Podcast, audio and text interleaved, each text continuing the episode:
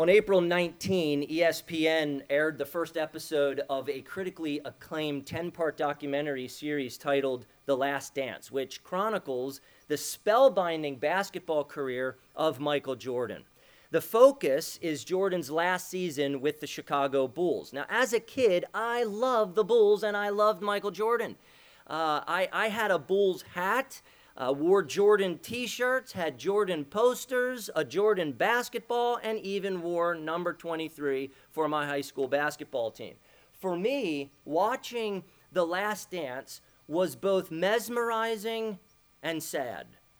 It was mesmerizing because Michael Jordan was truly exceptional. It was as if he transcended basketball, as if he couldn't be stopped. It was as if uh, he, he played as the best that there ever was. And, and he did, he showed us what no one else was doing and showing us. And in my mind, he is the greatest basketball player ever. And yet, watching The Last Dance was also sad for me because it documented a godless pursuit of the top, an idolatrous chase of winning at great personal and, I would argue, eternal loss. Michael Jordan said, I play to win, whether during practice or a real game, and I will not let anything get in the way of me and my competitive enthusiasm to win. Jordan said, my mentality was to go and win at all cost. Jordan's undivided attention, relentless commitment, unyielding dedication, and steadfast single mindedness are admirable, but they're also tragic because they are misplaced. The mentality of win at all cost instead of Christ at all cost is a tragic tale of a wasted life. NBA writer Dan Favale said of Jordan, he kept coming back to the game and losing himself in it. God gave Michael Jordan extraordinary gifts.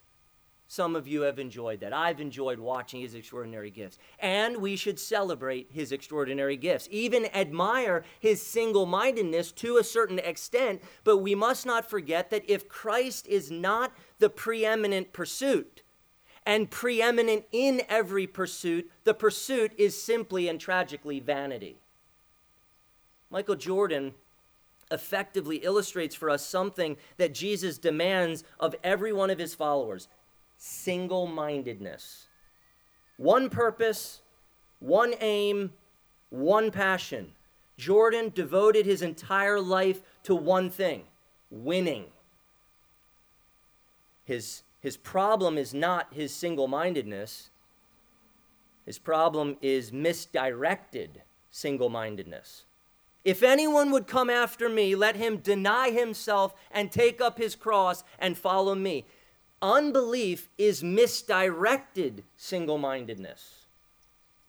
Hanging in our new master bathroom is a little wooden sign which says, Let every effort of my life display the matchless worth of Christ.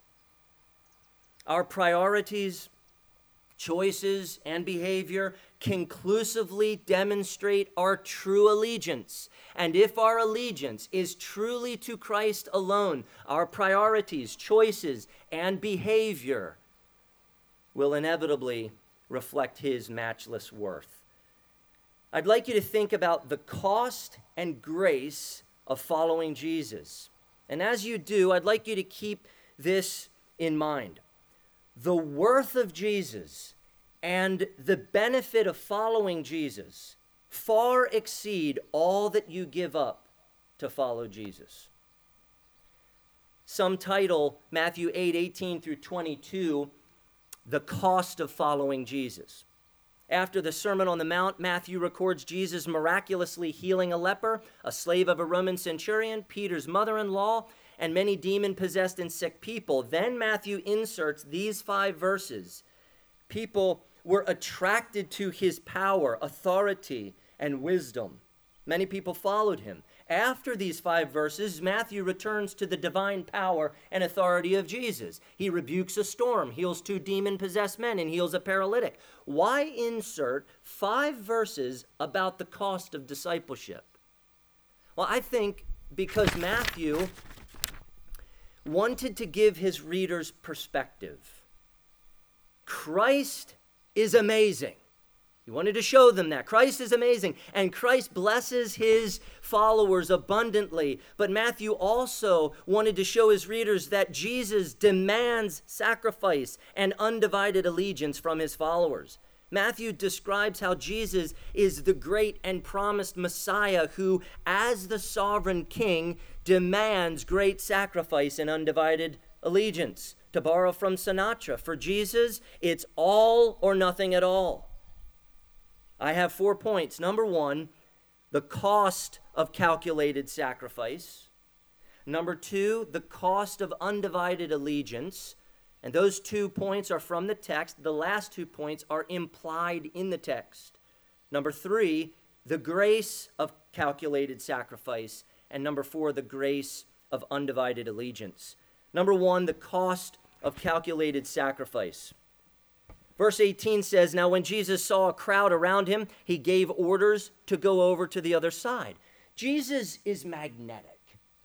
His fame was spreading, and naturally, large crowds surrounded him. They had experienced what he could do, and they wanted more. For some reason, Jesus needed to depart and sail from Capernaum to the eastern shore of the Sea of Galilee into a predominantly Gentile region. Jesus would heal two demon possessed men in that Gentile region. Jesus presumably ordered the 12 to get ready to, to set sail. Christ gave the orders. They would set out, to, uh, set out soon, and here comes a scribe. Scribes were astute scholars and teachers of the Mosaic law. Scribes were also political in the New Testament, scribes are often listed with the chief priests and the Pharisees as antagonists of Jesus. But here, this scribe wanted to accompany Jesus. Verse 19 And a scribe came up and said to him, Teacher, I will follow you wherever you go. Now, on the surface, that sounds devout. But there are a few indicators which lead us to believe that the scribe had selfish motives and didn't really understand what following Jesus entails. First, he called Jesus teacher, or the Greek equivalent of the Hebrew rabbi. Nothing inherently wrong with that title. But in the book of Matthew, teacher is never a title used by a committed follower of Jesus, it's used by antagonists. The leper called him Lord. The centurion called him Lord. Even the disciple from verse 21 called him Lord. For the scribe, it was teacher. Second, consider Jesus' response in verse 20 Foxes have holes, birds of the air have nests, but the Son of Man has nowhere to lay his head. Now, why didn't Jesus simply say, Wonderful! I would love to have you along. Come on along. He sensed something inside of this scribe. Foxes live in dens and birds live in nests. Even, even animals have homes of their own. But the Son of Man has no permanent home, no private retreat of his own to rest in. He was a sojourner committed not to comfort, but to God's will. Jesus referred here to himself as the Son of Man. The context makes that clear. The term Son of Man is significant. It appears in Matthew over 25 times and describes Jesus in various ways his humanity, his suffering, and his exaltation as the divine Messiah. Now, I think Jesus meant to express the fullness of the title Son of Man, but in a way that only the crucifixion and resurrection would make clearer later. Son of Man comes from Daniel 7, where Daniel sees the Messiah, and Jesus applied that to himself. I saw in the night visions, and behold, with the clouds of heaven there came one like a Son of Man. And he came to the Ancient of Days and was presented before him, and to him was given dominion and glory and a kingdom that all peoples, nations, and languages should serve him. His dominion is an everlasting dominion which shall not pass away, and his kingdom one that shall not be destroyed. Daniel's prophecy is about Jesus Christ, the Son of Man. Dr. Carson writes We have already detected in Matthew the intermingling of Davidic Messiah and suffering servant. While Son of God captures both authority and suffering, it is ambiguous enough that people who did not think of the Messiah in this dual way would have been mystified till after the cross. And Carson adds, in Jesus' ministry, Son of Man both reveals and conceals. Therefore, he chose it as the ideal expression for progressively and to some extent retrospectively revealing the nature of his person and work. End of quote. The Son of Man had no place to lay his head, and yet the Son of Man would possess dominion, glory, the kingdom, the nations forever and ever. The Messiah and suffering servant did not come and live a luxurious life, and neither would his disciples. Though appearing devout, the scribe needed to calculate the cost. Following Jesus would not be glamorous or comfortable.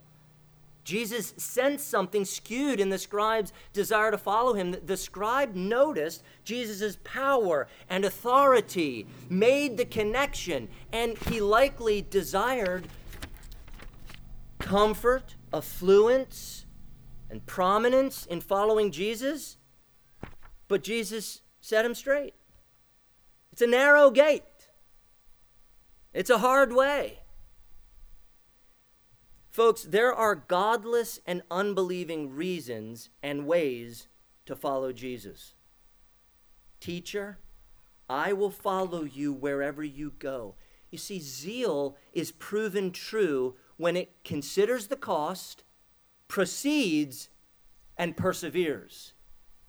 I think of Jesus' parable of the sower. Some people, they immediately receive God's word with joy and enthusiasm. I will follow Jesus, sign me up. But they have no root, no depth, so they only endure for a time. And when tribulation or persecution arises on account of God's word, immediately they fall away. Naive and uncalculated zeal is unbelief. True faith says, I will leave all behind to be with him, whatever the cost. Back in 2012, during the London Olympics, a London man was in France and he became so inspired by the Olympics that he jumped into the Atlantic and began swimming to New York. He told his friends that he was going to deliver some Olympic spirit across the Atlantic and they thought he was joking. Well, he they thought he was joking, and he was a pretty good swimmer, so they didn't really think that much of it. And and so he jumps in, and he actually passed the legal 300 meter buoys, but he didn't really calculate the cost of what he was trying to do, and so he was eventually rescued by lifeguards who called in a helicopter rescue. And the senior officer at the airbase said he was a bit naive. Now we can understand the guy's excitement. But when zeal overpowers a rational calculation of the cost, it proves foolishness.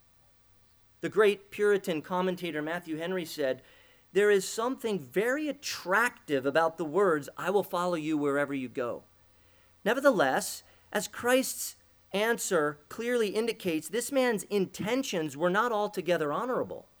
He saw crowds, miracles, enthusiasm, etc. It seemed so good to be closely associated with the one who was in the very center of all this action. So he wanted to be Christ's disciple, but he failed to understand the implications of discipleship, namely self denial, sacrifice, service, suffering. Jesus didn't sugarcoat things.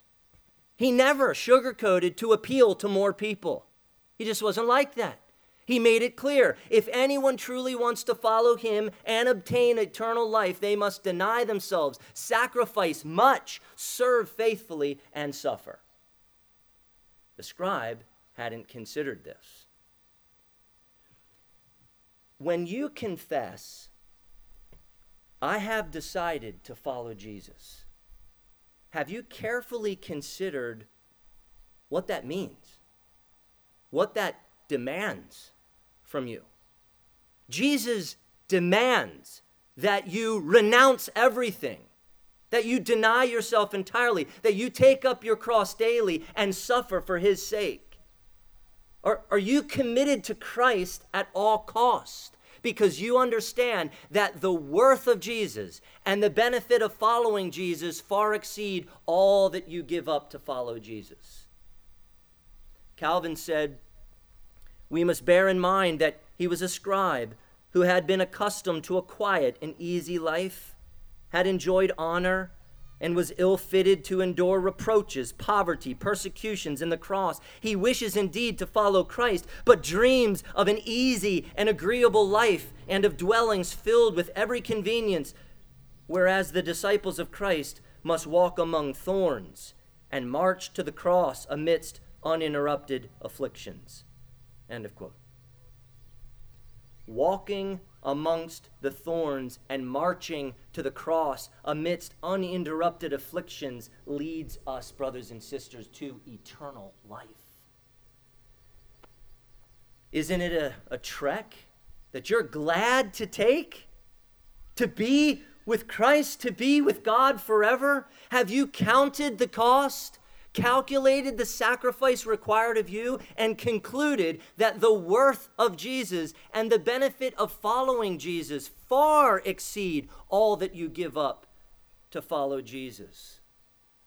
One more thing before the next point. Jesus mentioned the Son of Man had nowhere to lay his head. Isn't it interesting that John used the same Greek word for lay in John 19:30? When Jesus had received the sour wine, he said, It is finished. And he bowed or laid his head and gave up his spirit. The Son of Man had no place to lay his head, but he laid it on the cross so we would have a place in his kingdom. He suffered without a home so that we would rejoice in his eternal home.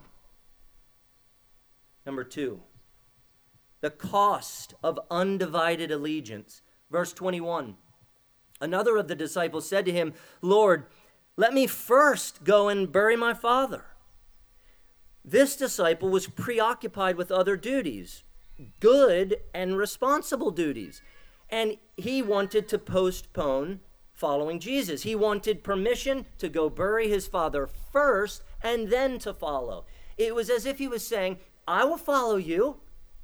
However, if you could just wait a while, I, I have something important I need to go and do first. But see, Jesus demands immediate and undivided allegiance. Isn't it interesting that earlier in Matthew 4, when Jesus chose Peter and Andrew, it says immediately they left their nets and followed him?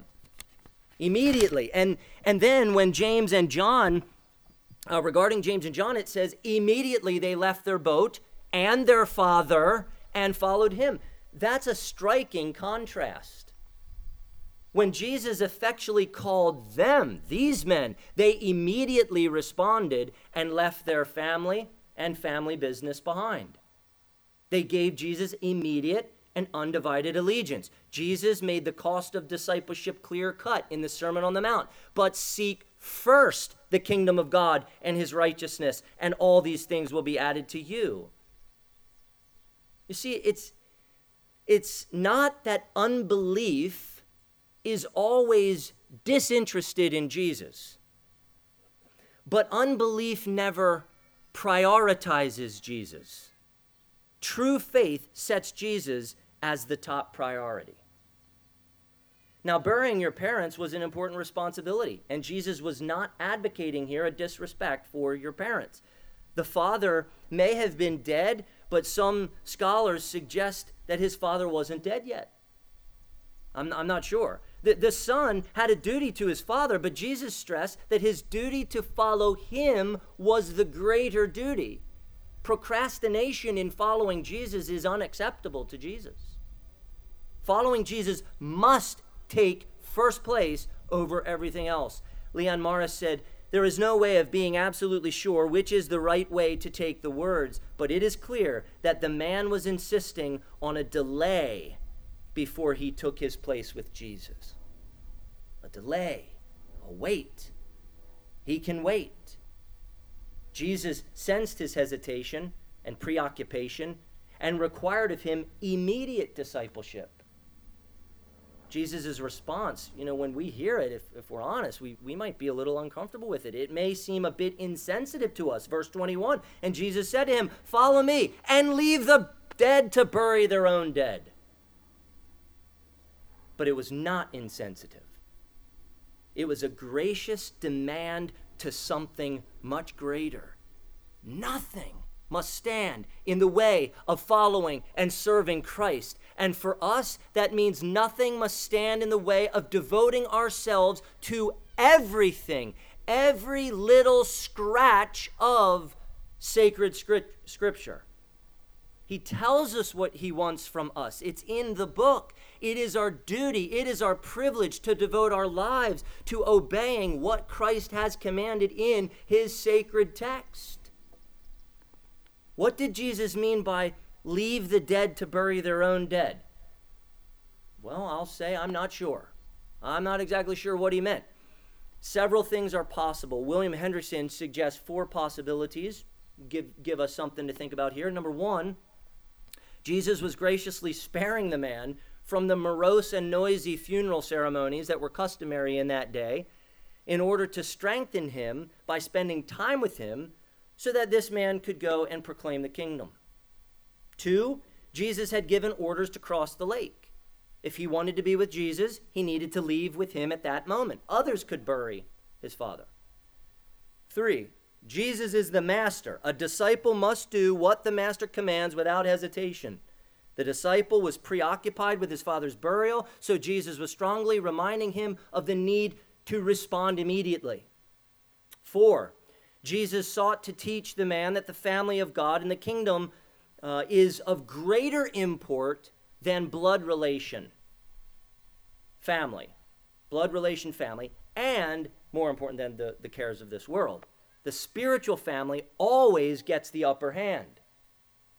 Now, all of those are possible. Others have suggested that Jesus meant let those preoccupied with the earthly things or the things of this world to bury the dead, or let the spiritually dead who are preoccupied with this world handle the physically dead who are no longer with us. Dr. Morris suggested the meaning then is that those who are preoccupied with the issues of death are the ones to concern themselves with burials. Or we could understand the words figuratively of those who have not attained the new life of the kingdom. Let the spiritually dead bury their physically dead ones.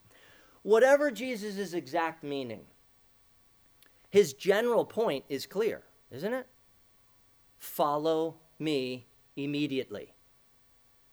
I must be preeminent in your life. You must be preoccupied with following and serving me. Jesus often used shocking speech. Nothing new for Jesus. And I think the sense of his words in verse 22 is similar to what he says later in Matthew 10 37. Whoever loves father or mother more than me is not worthy of me. And whoever loves son or daughter more than me is not worthy of me. I think Luke 14, 25 through 33 is similar. Listen carefully because I think these verses shed light on Matthew 8, verses 18 through 22. Now, great crowds accompanied him and he turned and said to them, If anyone comes to me and does not hate his own father and mother and wife and children and brothers and sisters, yes, and even his own life, he cannot be my disciple. Whoever does not bear his own cross and come after me cannot be my, my disciple. For which of you, desiring to build a tower, does not first sit down and count the cost, whether he has enough to complete it? Otherwise, when he has laid a foundation and is not able to finish, all who see it begin to mock him, saying, This man began to build and was not able to finish. Or what king going out to encounter another king in war will not sit down first and deliberate whether he is able with 10,000 to meet him who comes against him with 20,000? And if not, while the other is yet a great way off, he sends a delegation and asks for terms of peace. So therefore, any one of you who does not renounce all that he has cannot be my disciple. Jesus demands immediate and undivided allegiance. That's what you must give him if you actually want to follow him. Uh, we sometimes prioritize other things above Jesus, and then we justify ourselves with excuses of why that was necessary. So we must be very careful to be honest with ourselves about our priorities in life right now and to seek. We, we have to recognize that we can get this out of balance, and we must seek the help of the Lord to rightly order our priorities. One helpful study note said, Jesus' response was intended to shock his audience. He was pressing the radical claims of the kingdom above even the most fundamental obligations of kinship. Jesus' point was about people's priorities. Jesus' point was about people's priorities. And we must be careful not to swing this too far. This doesn't mean Jesus is calling you to quit your job, divorce your wife, go into the ministry, sell all that you have, or whatever. Jesus never taught irresponsibility or godless superstition. To follow him is to do what he commands in his word with willingness, gladness, and thankfulness. The will of God is not some esoteric or mysterious hidden things that we that we can't know that we're waiting for him to somehow reveal to us. That's not the will of God. God's will or what God requires of us is delineated in His holy word. We have His will, we know it. We don't have to guess. The matter of first importance is always doing what Christ commands in His word and doing it whatever the cost. Why? Christ demands undivided allegiance. So I think the point of the text is relatively simple.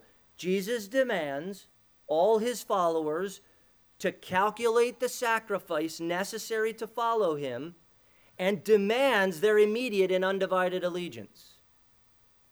Additionally, I think there is something important implied in these verses. For Jesus to make sense in what he's saying here, for his call to discipleship to be rational and justified, the gain must be worth the pain. Following Jesus must be better than all that is sacrificed to follow Jesus, or these verses don't make any sense. These verses are compelling for us because the worth of Jesus and the benefit of following Jesus far exceed all that you give up to follow Jesus. So, number three, the grace of calculated sacrifice. What I mean by grace is the favor and blessing of God given to those who sacrifice much to follow Jesus. He rewards his disciples with unfathomable grace and blessing.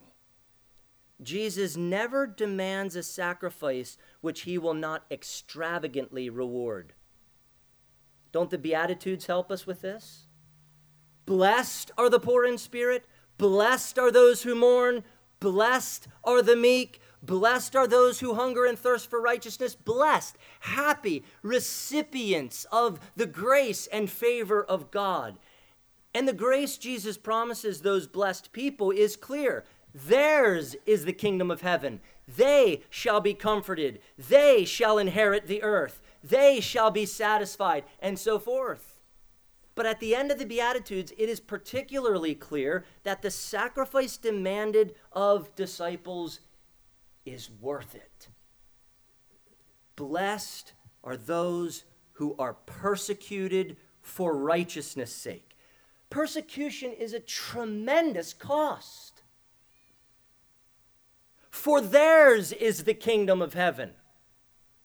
Blessed are you when others revile you and persecute you and utter all kinds of evil against you falsely on my account. That's a tremendous cost. That is uncomfortable. None of us like that. We don't want that. Rejoice and be glad, for your reward is great in heaven. Right there it is. Now, the only way that that works is if the kingdom of heaven is worth the pain experienced on the way to obtaining it. It's the only way that that works. In, in the Sermon on the Mount, Jesus talked about giving and fasting in secret, not to do it for the applause of others. And he said of both, Your Father who sees in secret, do you remember? Will reward you. It's a great sacrifice to follow Jesus by loving our enemies. Is there anything harder to do than loving our enemies? Corrie ten Boom's sister Betsie suffered and died in the infamous Nazi prison camp Ravensbrück. And as she did, love and compassion filled her heart for the Nazis. That's her story. How does that make any sense at all? Because Jesus said in Luke 6:35, "But love your enemies and do good and lend, expecting nothing in return, and your reward will be great, and you will be sons of the Most High." The, the reward is worth the sacrifice.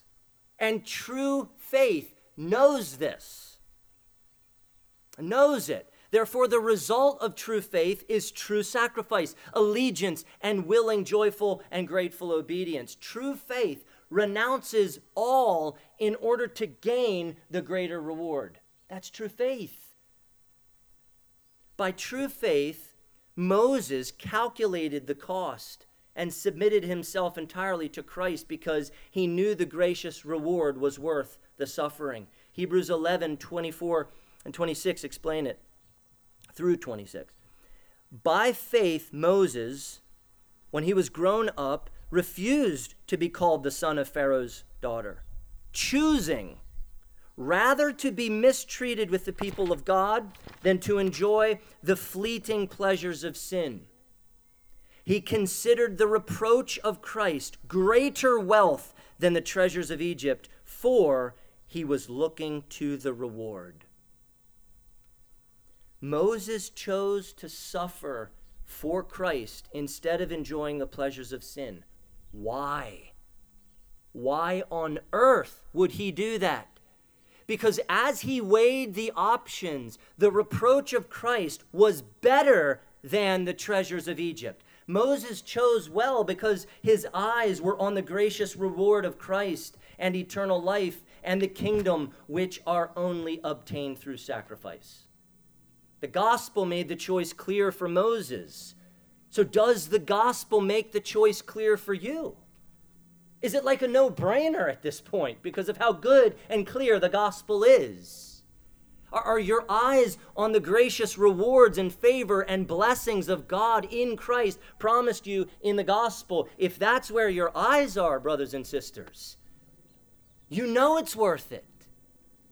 If you are to endure the sacrifice and suffering required of you to follow Jesus, your eyes must be on the reward eternal life with Christ, gaining the redeemed earth. It's yours the, the way to persevere through the narrow gate on the hard way to eternal life is to fix your eyes on the worth of Jesus and the benefit of following Jesus, and to know with all of your heart that He far exceeds all that you give up to follow Him. Consider that the pleasures of sin are not only fleeting, but they're condemning.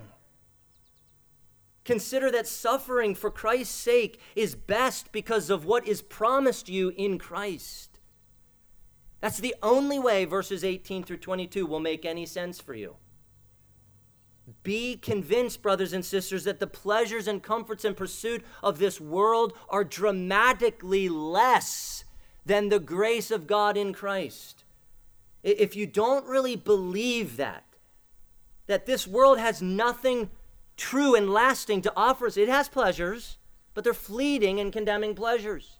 If we realize that, or if we if we don't actually realize that, if we don't believe that, well, we will foolishly and naively chase after this world unto the death of our soul. We'll lose ourselves in it. But if if you fix your eyes on Christ and all the benefits promised you in the gospel, well, how could you do anything other than sacrifice all for Christ and give him your undivided allegiance? It, it would just make sense to you because you know the gospel. Your heavenly Father's reward will make the momentary sacrifices and pain and suffering of this life of discipleship entirely worth it. Entirely worth it. Number four, the grace of undivided allegiance. It's easy for us to have divided loyalties family loyalties, work loyalties, hobby loyalties, friend loyalties, civic duty loyalties, and oh, yeah, Christ loyalties. How do we balance all of this? Well, sometimes we don't balance it very well. But everything finds its proper balance in our life when we walk in the grace of undivided allegiance to Christ. I want you to think about this. Why does God's law command, You shall have no other gods before me? Does, does God command that to be mean, to somehow rob you of something good? Is that what his commands are about? Taking from us something that we want and that's good for us? No. He commands that because he alone can satisfy your soul. Undivided allegiance to the triune God provides the greatest fulfillment for us, the greatest purpose for us, the greatest aim for us, the greatest ambition for us, because, and here's where you have to know why you exist because we exist for God to glorify God and to enjoy God forever. Undivided allegiance to Christ and the purpose um, of our existence is to be truly human. That's when we are truly human, when we live for Him. That is why we see so much carnage and just awful, animalistic things in our culture. That's not human. We weren't made for that. We were made for God.